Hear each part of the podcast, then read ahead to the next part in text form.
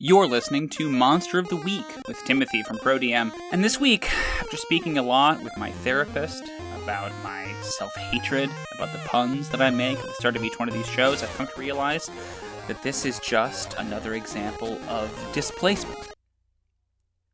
Like, like displacement, like the ability that the displacer beast has, which is the monster of this episode. Nope, whoops, I'm back. Just, just as bad as always.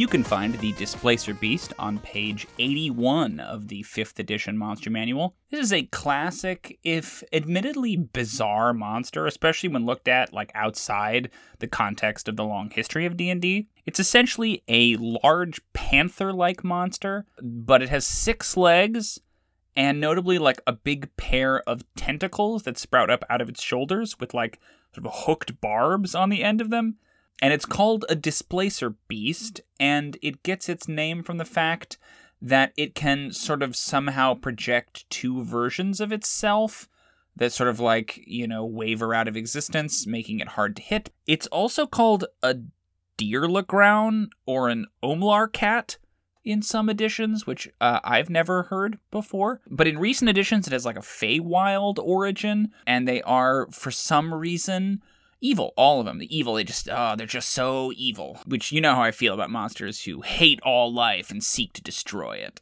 Mechanically, the Displacer Beast is a CR3 large monstrosity. It's got good physical stats, poor mental stats, although a 6 intelligence actually isn't bad for what I'd assumed was basically just an animal. They've got dark vision. They have avoidance, the power we saw on the Demi Lich. That's basically evasion except for all saving throws, which is pretty nice. Then they have displacement, which is a unique power, which basically imposes disadvantage on all attacks against them until they are hit, which then resumes again at the start of the displacer beast's turn. And then lastly, they have two tentacle attacks, but no bite attack, weirdly, which we'll talk about in a little bit. Yeah, and that's the Displacer Beast. Uh, again, another one of these like classic D and D monsters, like the Bulette or the Rust Monster or the Owl Bear, right? That's unique to D and D, has no provenance kind of outside of that, um, but has been here since the very beginning.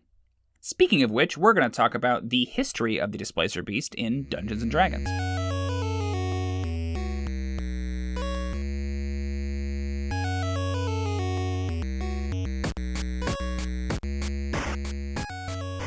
Displacer beasts do appear in the 1977 Monster Manual, although there is shockingly little said about them, uh, their lore or their origin or anything. But otherwise, they're pretty much the same, down to their antipathy for blink dogs, their weirdly glowing eyes, which is the point they make even in 5e. They specifically call out the fact that if you kill a Displacer beast, their eyes still continue to glow, which is weird and I don't know I don't know why that is. Like it's cool, but but but but why? But first edition does have the distinction of describing their um, horny tentacles, H O R N E Y, horny tentacles.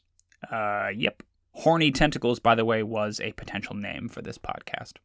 In second edition, they introduced the idea that they hate all forms of life for no reason, but they do have some interesting theories about why they don't get along with blink dogs.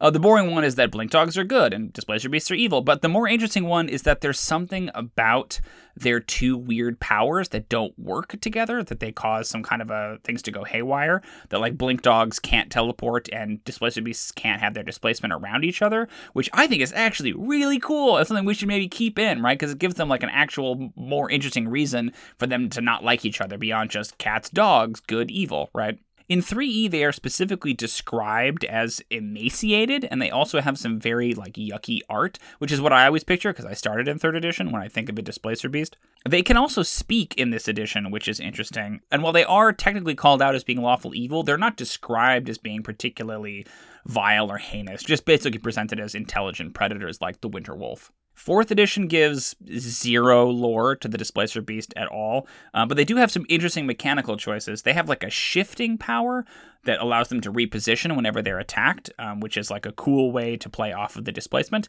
and something that we will certainly come back to. And that brings us back to 5th edition. While they have appeared in every edition, there's not a lot of history behind the Displacer Beast, not a lot of baggage. They have remained essentially the same over all five editions of the game.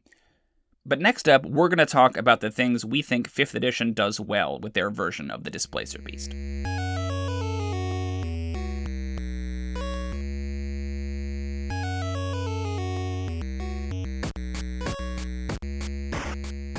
Now, I'm a little torn about the Displacer Beast because my first positive thing is about how just fucking weird it is. It is a deeply weird, deeply Dungeons and Dragons monster. It's like a panther is one thing. A panther with displacement is another thing. A panther with six legs and displacement, okay. A panther with six legs, two tentacles, and displacement, all right. A panther with six legs, two tentacles, displacement, Feywild origins, hatred for blink dogs, and inexplicably glowing eyes pure Dungeons and Dragons. Like it feels like something that John Carter would fight, right? It feels like something from Barsoom, from like the sword and sorcery era of like cheap paperbacks, you know, and that kind of cool, interesting. Cut from the same cloth as something like a Girallon, you know what I mean? Like a very classic pulpy monster. I will say, I love it when the monster has its own unique ability that no other monster has, and that is what the Displacer Beast gives us. It's right there in the name. Displacement, as far as I know, is not found on any other monster, and it's a cool mechanic, and it's interesting, and it sets the tone for how this kind of a fight goes. It establishes it as sort of a slippery bastard kind of a monster. Lastly, I would say that the enmity with the Blink Dogs is interesting. It's a little dodgy. You have to be careful about how you do it. But I always like it when one monster is sort of tied to another monster. It does sort of help suggest encounter ideas and themes and adventure concepts. You have to be a little careful that it's not just like these two ancient races hate each other, because I feel like that stuff is very blah and yucky. But yeah, the notion of there being some kind of a maybe historical, maybe magical reason they wouldn't get along is interesting. And I, again, I always like ties to other monsters, so I'm going to count that as a positive, but you got to be careful about how you use it.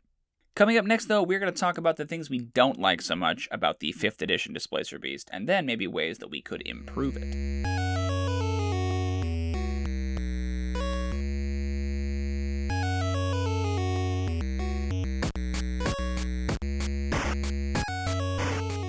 My first complaint about the Displacer Beast is that I don't particularly care for the lore. We have gone over and over the fact that monsters that are inherently evil is poor design, with a few exceptions. Obviously, we've just talked a lot about demons, we're talking about devils on the show as well, but the Displacer Beast is a monstrosity. It is neither of those things, and there is no need for it to be evil. If you want to say that it has six intelligence, that means it is sentient. Therefore, it can't be simply just evil. It has to have reasons for what it's doing. Right? So I find that to be a little dull. In 5th edition, they make a big point about them being raised by members of the Seelie and Unseelie court, which is cool, and we'll talk about in a little bit. But the idea of them being bred for evil and cruelty, eh, I'm not into it. We can think of something more interesting. The fact that they don't have a bite attack is also pretty weird. I feel like it's a panther, it should have a bite. I mean, honestly, it could even have some claw attacks. The fact that it just has the tentacle attacks, like, why give something six legs if it doesn't get an additional claw attack? I understand you don't want it to get 12 attacks or whatever from the bite and the claws and the tentacles, but it does seem weird that it just has the tentacle attacks. What is the point of it having teeth and claws if it doesn't get to use them? Kind of strange. My last beef is that while I love that they have displacement, it does give them a unique mechanic, there's no specific tactic implied by this. Like I read this and all I can see is a creature that whaps you with its tentacles and then you have a hard time missing it. There's no real tactical advantage it gets beyond just being there and attacking you, right? It's not encouraged to stealth, it's not encouraged to move, it's not encouraged to do anything. It's just it hits you, right? So I would say combat wise it's lacking a little bit. I'm not, I'm not going to call it dull necessarily, but it could use a little bit more spice. So let's talk about that. How would we improve the Displacer Beast, starting with those mechanics? I would say that maybe you give the Displacer Beast a reaction, maybe two reactions, where whenever it is missed by a melee or a ranged attack within range, whenever it is missed by a melee attack, that it can use its tentacles to kind of whap at that person, right? Like, oop, miss me, got the wrong one, whap. Oop, miss me, got the wrong one, whap every time, right? Because I think that will give it a little bit more of a tactical idea that it's dangerous to get too close to it. It's dangerous to try to hit it, much less even just to fail. Not only do you fail, but you might also get smacked as well. I think you could then go so far as to say that the tentacles are only used for the reactions, right? And that maybe its actual attack is a bite and claw and rake, like we used to see in third edition, that it would pounce on you, right? And then keep other people away with its tentacles. I think that's kind of interesting because it implies the notion of like it gets up near one target, maybe it runs at a spellcaster and pounces on them, claws and bites and rakes them, and then uses its tentacles to kind of beat back anybody who gets too close, right? I think that's kind of cool. And at least more tactically interesting than just I have some basic attacks. Secondly, I would redesign the lore. I like the idea of them being sort of like Feywild hunting beasts. I think that's cool. But they make this point that Displacer beasts were the creatures of the Unseelie court, and that the Blink dogs were the creatures of the Seelie court. And like that's kind of interesting, but again, it implies it's like we bred them for evil, and therefore all Displacer beasts are evil. If you said that the Displacer beasts of the Unseelie court are evil, okay, that's not so bad, right? Displacer beasts that serve the Unseelie Fae have a have a predilection towards cruelty, fine. But it's just a little weird to say that they all do. So I would remove that element of it and say you can find them in the wild, but they are sometimes trained by, you know, cruel Fey huntmasters to be these exacting, lethal predators. Then that's fine. Then you can have an evil displacer beast if you want, but it's got to be contextualized. That's all. And then lastly, I would maybe include a sidebar about blink dogs because I do really love the idea that like when a displacer beast is around a blink dog, its powers don't work. Maybe you bake that into the mechanics, but I like the idea that blink dogs can't teleport and that displacer beasts can't use their displacement when they are around each other, which gives them this almost like metaphysical reason to not like each other, less of a an ancient race hatred or anything like that. And that concludes our episode on the Displacer Beast. Thank you so much for listening. We'll be back next week with the next slate of devils. I think we're talking about four of them this time, so it's going to be a lot to cover. Make sure you don't miss out. If you're interested in seeing sort of how the sausage is made with these monster redesigns, you can tune into our Thursday streams at 2 p.m. at PST, where we take one of these monsters into the garage and we redesign them from the ground up. So don't miss that on our YouTube channel, Thursdays, 2 p.m. PST.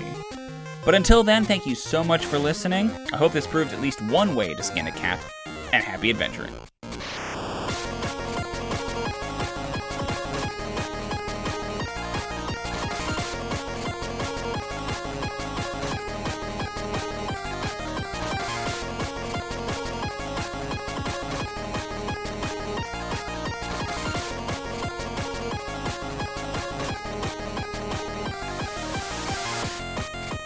Monster of the Week is a ProDM production. You can follow us on Twitter at ProDMTimothy.